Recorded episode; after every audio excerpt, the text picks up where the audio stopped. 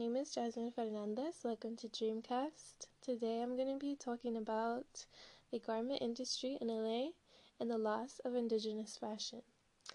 My aim is to highlight the fact that we are undoubtedly a society full of consumption and greed, and we are disconnected.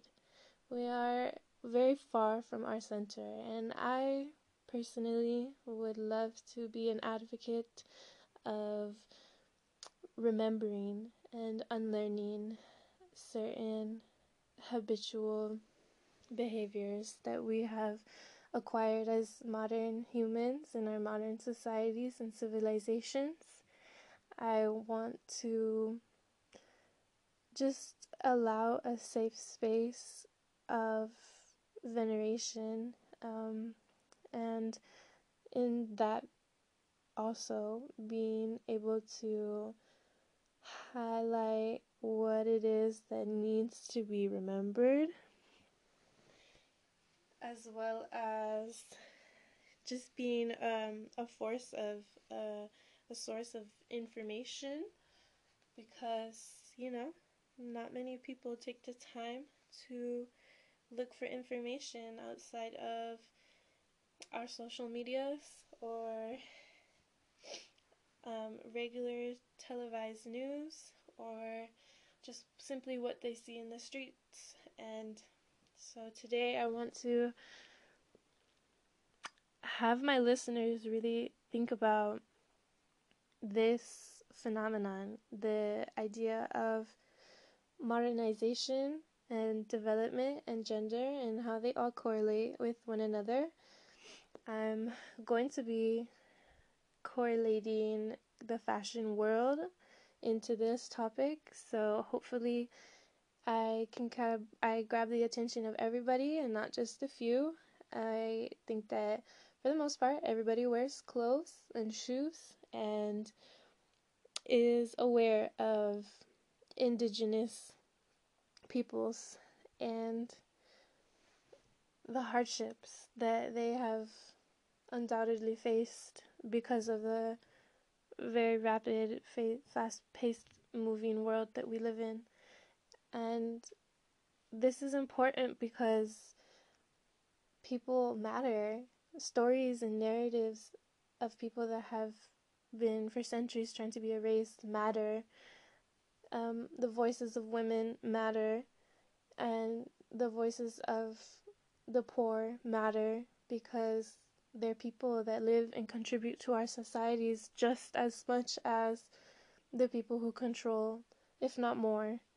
So I think that that's very important to discuss always on a on a daily basis, on a on a weekly whatever you want to dedicate to that conversation. It just needs to be dedicated and had so that we don't continue to further that divide um, between indigenous knowledge, feminine knowledge, and work, labor. Um, I find that we just are so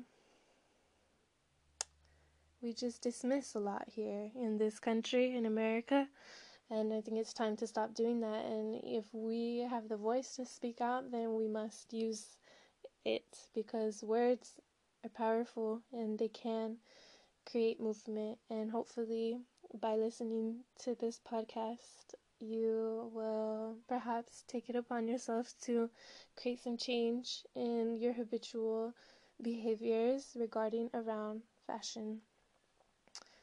I am a student here at Humboldt State I am an undergraduate. I couldn't tell you what year I'm in, and I'm from Southern California.